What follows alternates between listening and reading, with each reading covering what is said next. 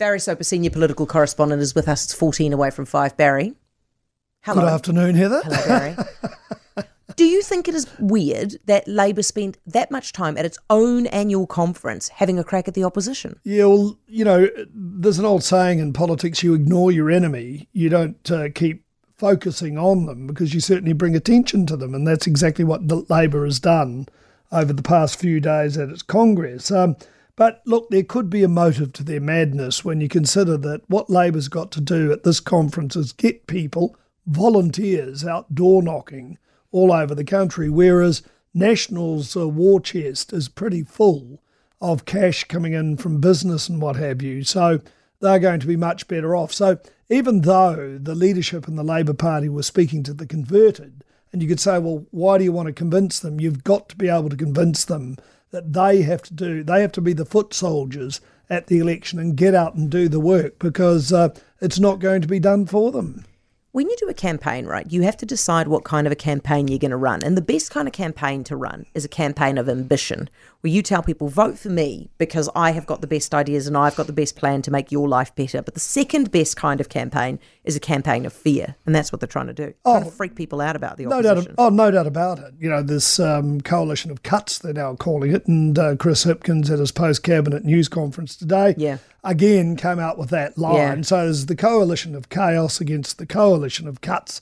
Um, you know, this it's because what they've done at the Congress has shown just how worried they are about national. They know that they've got a real fight on their hands, and by by taking the proverbial out of national for the two days that they were at the Congress, mm. just goes to show that they are worried, and so they should be, and so should National, of course, as well. So, and uh, you know, it's interesting, isn't it? The uh, conversation uh, on the super came up uh, as the Congress was being held. Here's National pulling out a stop in another part of the country. They had a regional conference, and uh, you know they're going to uh, put up the age to 67, but uh, John Key have always said uh, on his watch it wouldn't happen. Jacinda Ardern said on her watch it wouldn't happen. All bets are off. But uh, now they've pushed out the start date. I think it's to 2044, mm. which means that um, for it's 40 or sorry 20 years from now. So it's people in their mid 40s that will have to worry about that um, and below and below. Yeah, yes. yeah. Hey, what do you make of the more the, the money being announced for the fog cannons?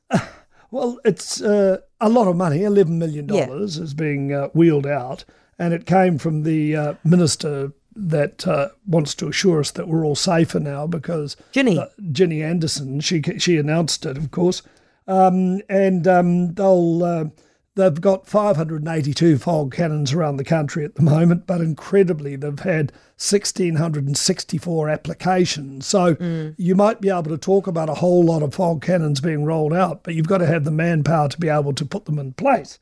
And um, uh, so, uh, as we've heard uh, more about cops on the beat from Ginny Andersen and how we all feel safer, uh, the fog cannons are also about safety as well, says Chris Hipkins. Have a listen.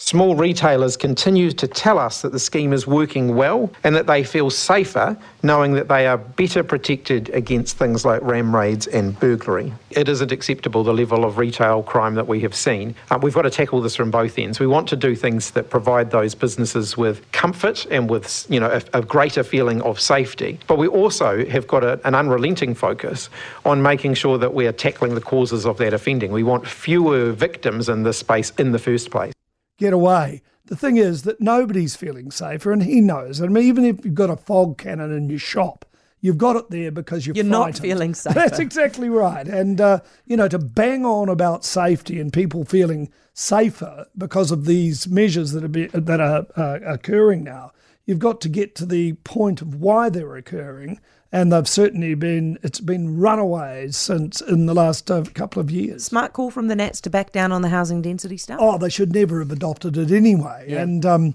it was, and you know, in fairness to Chris Luxon, it was wasn't under his watch as um, the leader. It was under Judith Collins.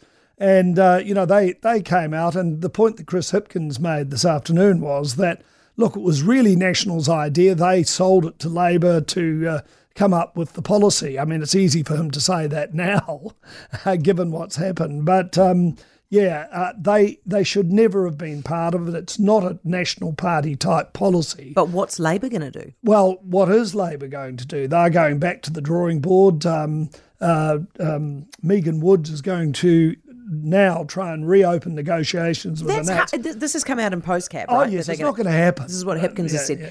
Barry, that's hardly a wholesale endorsement of your own policy if you're saying you have to go and talk to the Nats and go back to the drawing board. Yeah, well, it's you know, and it's not going to happen the side of the election anyway. So, and it was a bad idea at the start. I mean, you, I certainly know of people that uh, lived in homes in the central city, beautiful views. You weren't allowed to mention them if you wanted to object to it. Uh, you had to uh, simply say other matters were at play here, not the views that you bought your house for. There are many people like Yeah. that. So uh, you know, this this was never a policy that should have been uh, picked up uh, or even invented by National. Totally agree. Barry, thank you. Barry Soper, senior political correspondent. For more from Heather du Plessis-Allen Drive, listen live to Newstalk ZB from 4 p.m. weekdays or follow the podcast on iHeartRadio.